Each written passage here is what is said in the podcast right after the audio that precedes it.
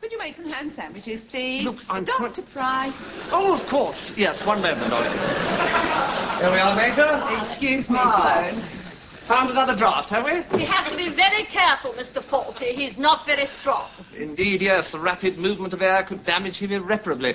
If, um, if only one could keep them in airtight containers. He had to breathe when he voted. Well, he could try, Major. He could try.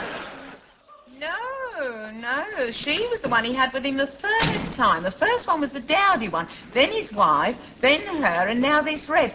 Oh, yes, that must have been lovely. Not much. They get less fussy as they get older. Sorry about this. Please, it couldn't matter less. We're meeting in the morning anyway. You've had a long journey. You get a good night's sleep. Are you sure you're feeling all right? Mm. Oh, fine, fine. Just a little. Oh, yes, of course. Well, you get straight to bed, and we'll pick you up here at 9.30. We'll have a coffee and go into the MD at 10. Fine, thanks, okay. Good, Good night. Sleep well. Good night. Bye. See you in the morning. See you at 9.30. Sorry. Paris? Oh, no, on his own again. Oh, no. I wouldn't have thought so. He watches the football. Number eight, isn't Thank it? you. Where are we? Are you feeling all right? Uh, not too good, no. Oh, dear. Would you like a little hot something? Oh, no, no, fine, thank you. Oh, well, if there's anything you need. Yes, thank you. Night. I said good night. Oh, good night. Didn't hurt, did it? good manners cost nothing, girl. He's not feeling very well, Basil. You only have to say good night here. It's not the Gettysburg Address, is it? Basil, when you're not feeling well. Just two little words, dear. Bring a little happiness into the world. Excuse me. Yes, Mr. Lehman, what can I do for you? Do you think I might have breakfast in bed in the morning? In bed? Yes. Of course, Mr. Lehman. Yes, we can manage that, can we do Yes, we can. I'll pull you back. Yes, is it your legs? I'm sorry. Uh, Well, most of our guests manage to struggle down in the morning. I wonder. A, a full breakfast of the Continental. Oh, I, I don't... Our chef does a very good full breakfast. Eggs, bacon, sausage, tomato, fried They're bread. continental. uh, you wouldn't care for kippers? Oh, fine, kippers. Yes, thank you. Toast, butter, marmalade. Yes, thank you. Tea or coffee? Yes. The, uh, tea, thank you. A newspaper? The telegraph. Thank you. Good night. Good night. Rosewood, mahogany, teak. I beg your pardon. What would you like your breakfast tray made out of? I don't really mind. Are you sure? Fine. Well, you go along and have a really good night's sleep then. I'm hoping to get a couple of hours later on myself. I'll be up in good time to serve you your breakfast in bed. If you can remember to sleep with your mouth open, you won't even have to wake up. I'll just drop in small pieces of lightly buttered kipper when you're breathing in the right direction, if that doesn't freak you out. Ethel? Next morning, I very, very busy in breakfast room. But it's no enough. I serve peoples. Lady make me bring supper of milk for her dog. I no like dog. He's small, but he no very nice. That's not a saucer. Comment? I said a bowl. Hey, boy. Yes, and not cold like that. That's too cold. I said tepid, didn't I? Ah. Catch pneumonia after that. And bring another cushion. He's not quite high enough. So I bring bowl of milk and cushion. On the table, on the table. And I put cushion on table. That. And I put milk on table. Now, put that under him.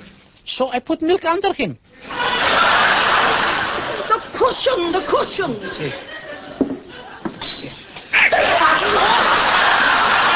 He bite me! You frightened him. You make sudden movements like that, of course he's going to bite.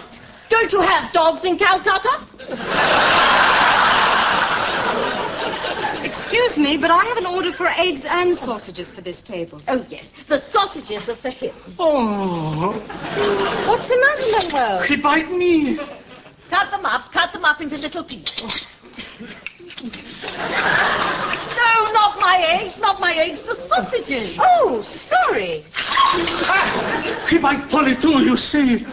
If dogs are allowed in the dining room, at least the staff should know how to handle them. I'll cut them up in the kitchen, Miss Chase. Little pieces. Another car strike, you believe it? Put these kippers back, would you, Basil? We ought to get butlins to run our car factories. In the fridge. You should have been eaten by. When was the sixth? Oh, that's all right. It says on the packet, Sybil. They're all right, Mr. Faulty. The sixth? That's just a cover themselves. Get this ready. You Oh, hurt your body. Basil, what are you doing? Do you know when the sixth was, Sybil? Will you just take it upstairs? They're all right, Mr. Faulty. Well, I mean, it's all this supposed to be? Basil, will you just take it up? What's the matter, Mademoiselle? Oh. That hairy mosquito just bit us both. What? It's not right in dining room like that. Well, she pays extra for the dog man, will you see? Basil, it's after eight. Poisoning is still an offence in this country, you know, Sybil. Do get a move on. We've got a busy day. I've got my laundry men. The laundryman, my God, a woman's work is never delegated. is it? Good morning, breakfast. Breakfast. Here we are. Another caste-like marvel, isn't it? Taxpayers pay millions each year to get the money go on strike. It's called socialism. I mean, if they don't like making cars, why don't they get themselves another bloody job designing cathedrals or composing violin concertos? The British laid in concerto in four movements, all of them slow, with a four-hour tea break in between. I'll tell you why. Because they're not interested in anything except lounging about in conveyor belts, stuffing themselves with my money. You don't mind if I turn the light off? Well, enjoy your breakfast. I'm sorry, I didn't catch that. Oh, not at all. Thank you for mentioning it. Unbelievable. Not a single bloody word. You know, it's 5.30 in the morning, so they can lounge around in bed till midday. Did you get so much as a word of thanks? What's that? Forgot the milk. Well, don't get talking to him. You never get away. Would you believe it? I get him his breakfast. I take it all the way upstairs. I lay it in front of him, hand him his newspaper. I tidy the room, draw the curtains, and guess what he says? I said, guess what he says? Nothing. Your friend, the one in eight, nothing. Not a word. Are you listening? Hello? Can hello? Can anybody hear me? Have I ceased to exist? Have I suddenly become invisible? Sybil, Sybil, Sybil, can you see me? No. Oh, good. Well, I go and lie down then. No, I won't. I'll go and hit some guests. Dr. Price's sausages. What is it, Polly? He's dead. Dave, who? Number eight. Lehman? But Basil just took him his breakfast. He's cold. Oh, no. I'm very upset about this. And Mr. Faulty come back into kitchen. What's the matter with that dog? He's dead. Well, he's certainly struggling for life at the moment. Dead dog in the breakfast room, eh? Egon really knocked off a star for that. No, no, Mr. Lehman, dead. Well, that would explain a lot. Hmm. No, Mr. really? Paul just said so. What are you on about? I just took him his kippers. Oh, my God. And Mr. Faulty run up quick, quick to Mr. Lehman's room. I just put the milk down the crate, but I lit. What are you doing? What are you I doing? told her, I told her the six week you get 20 years for this. The kippers, the kippers, oh, my God. Mr. Foley, he's been dead for hours. But he no listen. He tried to throw kippers out of window, but it will not open. He's stuck. Mr. Faulty. What, what? He hasn't touched those kippers. Well, look. Feel him. What? Feel him. He's stone cold. Yes. Oh, joy! Oh, thank you. Oh, isn't it wonderful? I'm so happy. Hooray! Dr. Price is standing in doorway. Ah, Asshole. It's stuffy, isn't it? I'll, I'll open a window.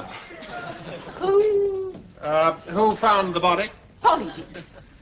I was bringing him up the milk and we'd forgotten it. You brought the milk with the breakfast. No, the breakfast was already up. Well, who brought the breakfast? Who found it? oh, I go over What's that? Um, that's a bit of it. A bit of what? A bit of the breakfast. it. You brought him his breakfast. Yes. So you told her he was dead. Yes.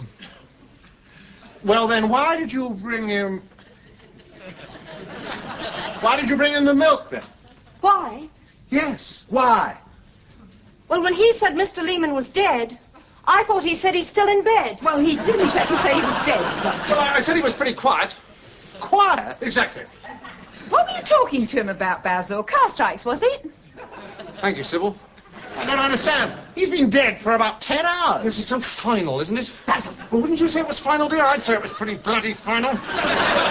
You mean to tell me you didn't realize this man was dead? People don't talk that much anymore. Look, look, I'm just delivering a tray, right? If the guest isn't singing, oh, what a beautiful morning.